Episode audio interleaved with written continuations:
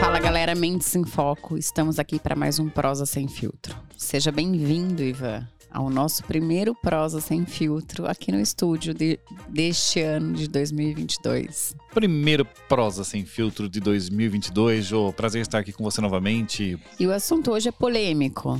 É, o Prosa Sem Filtro é um quadro com o objetivo de gerar polêmica para aumentar a audiência, né? Não sei se é só para aumentar a audiência, né? Mas como ele surgiu aí como um momento de prosa sem filtro entre eu e você, porque nós temos muitas divergências de pensamento. E algumas confluências. E algumas confluências. Estamos aí para conversar hoje um pouquinho sobre o BBB e a natureza humana por brigas. Nosso editor também gosta de uma polêmica. Não. Ele pensa as pautas do prosa para causar discórdia. Guilherme, isso é para você. Você gosta de polêmica, né? E assim, ele é chegado no BBB, porque essa pauta a gente já conversou no passado, alguma coisa de BBB que também que eu me lembro. Não, ano passado nós fizemos com a Ana, nós gravamos um programa com a Ana sobre o BBB. E estamos aqui hoje para falar sobre o BBB. Parece que este BBB tá diferente. Então, até eu diria que o título, ele colocou a natureza humana, na verdade, para mim, é a sede humana por brigas e polêmicas, basicamente, né? Ele colocou aqui pra gente que o BBB tá frio esse ano. A coisa tá, tá morna e o público não tá gostando. Ele queria saber um pouco sobre a nossa opinião a respeito disso, né? Então, na verdade, me parece que os participantes, eles estão diferentes. Eles não estão arrumando briga, eles estão mais quietos. Na verdade, eles estão mais parceiros e empáticos um com os outros e não, não está tendo desentendimento dentro da casa mais vigiada do Brasil. Então, e, e para mim, isso é. Aí, já que é prosa sem filtro mesmo, e a gente não precisa ter muita papa na língua, né? Para mim, isso tem muito a ver com. Para mim, é quase que uma hipocrisia social, na verdade, que a gente vive. Porque o negócio é o seguinte: é, o programa vinha numa linha. E nos, e nos, últimos tempos, parece que tudo o que alguém fala ou faz lá dentro tá muito fortemente sensível a um julgamento. E a partir desse julgamento, com possíveis desdobramentos catastróficos para o participante. Porque não é só o fato dele sair do jogo, dependendo do que ele fala ou do que ele externaliza como um posicionamento ali, tirando extremismos, é claro, mas isso gera uma muvuca nas redes sociais, um cancelamento e depois a pessoa ela pode ter. Bom, a gente viu casos aí de, de profissionais que tiveram perca de contratos. Então, assim, vários reflexos na vida profissional, não só o fato de sair do programa. Então, o público tava assim, vigiando, como é a, é a proposta da casa, vigia. Falou um negócio ali, vamos pegar, vamos abrir isso, destroçar, vira uma, uma polêmica gigante. E aí a vida da pessoa, em vez dela ter grandes ganhos com a, a visibilidade que ela tá tendo na casa, desaba. O primeiro ponto que eu trago é que tá chato viver.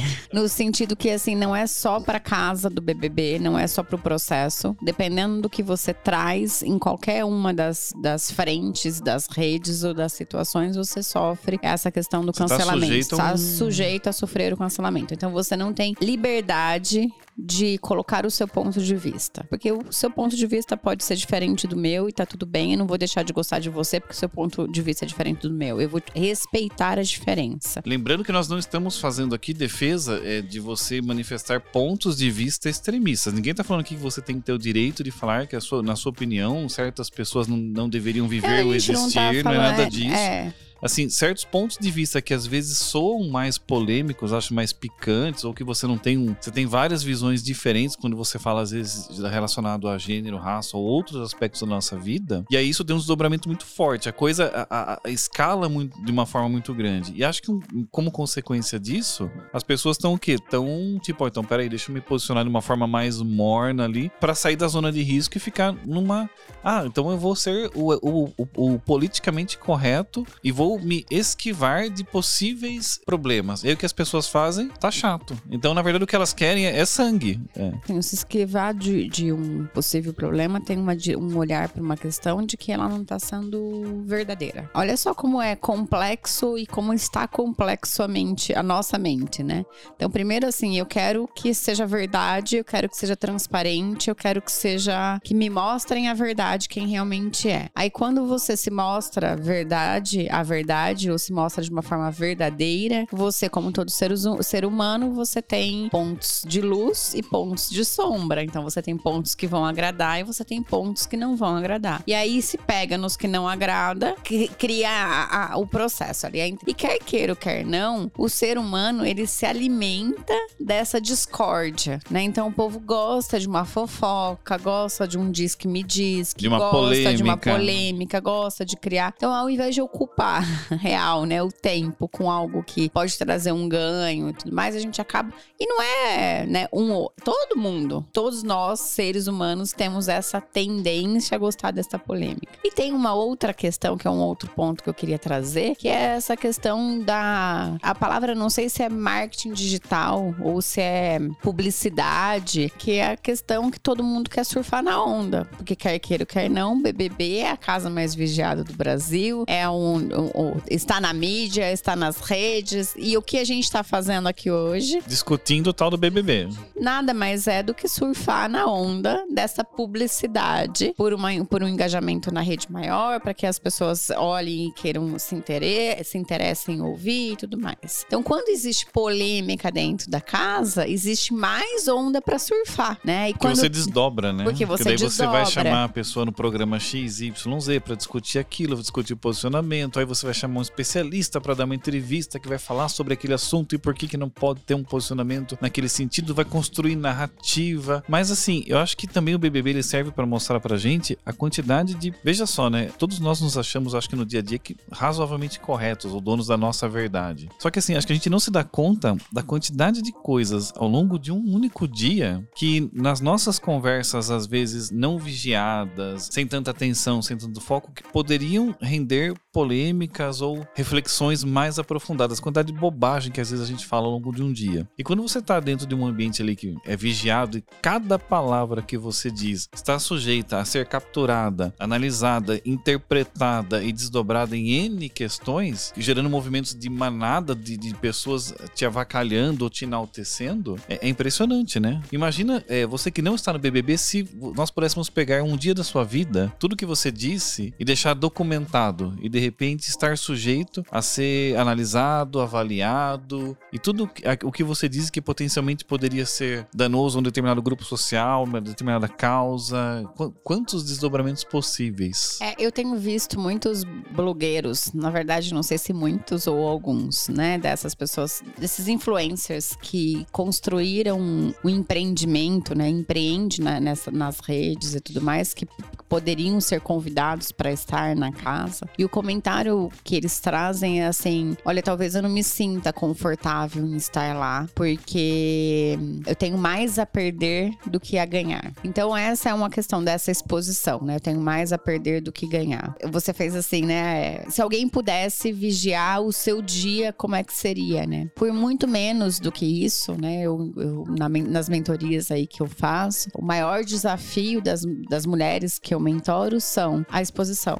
É, né? O maior desafio é a exposição. Se expor é um processo difícil porque vai passar pelo, pelo julgamento do outro. Mas fato é que o ser humano gosta de uma briga, de uma intriga. E aí, Sapiens, o que, que você traz disso? É, é, incrível como nós nos detemos em coisas fúteis, com coisas úteis, às vezes não gastamos. É, é, é impressionante. Quando o celular é uma coisa, você pega, você começa a rodar vídeo de Reels no Instagram ou aqueles shorts do YouTube. É impressionante. Eu fico. Eh, eu tenho que me policiar, porque se eu pegar o celular e começar, ah, vai facilmente 30 minutos ali. E assim, se eu falar qual o grau de utilidade concreta daqueles vídeos que estão surgindo para você ali, certamente 95% ou mais dos vídeos ali tem utilidade totalmente duvidosa. Poderia ter dedicado meu tempo a ter sentado a bunda no sofá e lido um bom trecho de livro. Efetivamente, agregar algo para ou assistindo uma palestra no TED de repente. Mas a gente adora ali dar uma acessada, ver alguma coisinha, ver uma polêmica. Eu acho que existe, eu, eu acho que sim, acho que é natural e a gente acaba se entretendo com essas questões, mas é importante vigiar esse comportamento, porque pode ser que você esteja passando duas, três, quatro horas do seu dia olhando essa fofoca, que hoje as fofocas estão nas redes sociais, antes você seria aquela pessoa que haria na janela da tua casa, vendo as coisas passarem ou vendo a vida passar. Então, quando você tá ali neste momento, olhando, né, ou se envolvendo em toda essa briga, você tem uma energia sendo despendida para isso. Então, um escape de energia grande que acaba roubando tempo e energia daquilo que você realmente gostaria de, de estar fazendo ou construindo na sua vida. É natural do ser humano querer se envolver, não se envolver na briga, mas é natural do ser humano querer assistir uma briga, ficar sabendo da notícia, do não sei o que, comentar, é natural. E isso engaja muito mais, tanto engaja muito mais que se você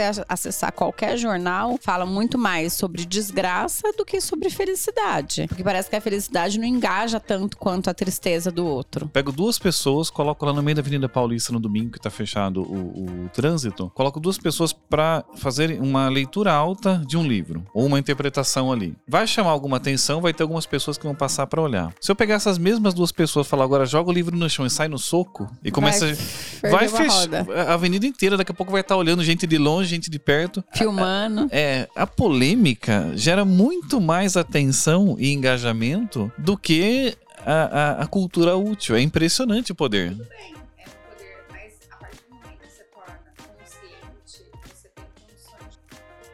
É, a partir do momento que eu me torno consciente disso, eu me sinto duas vezes mais culpado por estar fazendo, porque além de tudo eu tinha consciência, ainda assim dou atenção para aquilo. São questões de escolhas, né? O que, que você escolhe na sua vida. Eu escolho sempre assumir as rédeas e a consequência e assumir a responsabilidade, porque eu entendo que quando eu assumo a responsabilidade por uma mudança de comportamento, eu tô assumindo a possibilidade de uma nova oportunidade. Tem me chamado muita atenção quando a gente fala em BBB, redes sociais, tudo mais, o quanto as pessoas não têm, porque a gente fala tanto em empatia, em N coisas, mas o quanto as pessoas são totalmente impiedosas em destruir a vida de alguém, talvez de uma forma desproporcional ao que essa pessoa tenha dito ou feito. Veja, eu vou assim usar um, eu acho, e acho que é um caso bem polêmico e acho que é legal pra gente até citar. Teve o episódio do Monark no Flow. Ele falou uma puta de uma merda. Não poderia ter falado. Foi uma cagada, errado, né? né ok. E aí eu vi vários é, vídeos interessantes de debates sobre o assunto que surgiram. Então, de tudo que é mal, às vezes dá pra tirar alguma coisa boa, porque eu vi vídeos do Karnal, depois do Pondé, discutindo essas questões, explicando. Professor Rock, pô, Acho que gerou um debate legal, até assim, de esclarecimento para as pessoas. E mais fato é que o cara não é um nazista. Ele falou uma merda, só que ele foi tratado de forma geral, porque tinha até governador de estado fazendo post atacando ele como se ele estivesse fazendo efetivamente uma defesa, como dizendo assim: olha, eu sou isso, eu acredito nisso e estou defendendo isso. Ele escorregou feio. Tem que ser punido? Tem. Só que assim, a enxurrada que veio da sociedade na direção dele foi no sentido de aniquilar a vida dele. A ponto de ele sair do programa, perdido a sociedade também, tirando a sociedade dele do programa que ele construiu. Sei lá, de, de mil horas de gravação das quais ele participou, aqueles 10 segundos destruíram toda a carreira que ele construiu ali. Parece que ele tava querendo ser expulso até do YouTube. Assim, estavam tentando, se pudesse, acho que fuzilar em, em praça pública, tinham fuzilado. O movimento é assim, não, você vai ser destruído, mas em vez de dar a oportunidade de. Até porque ele tentou se retratar, não de uma forma talvez adequada, mas assim,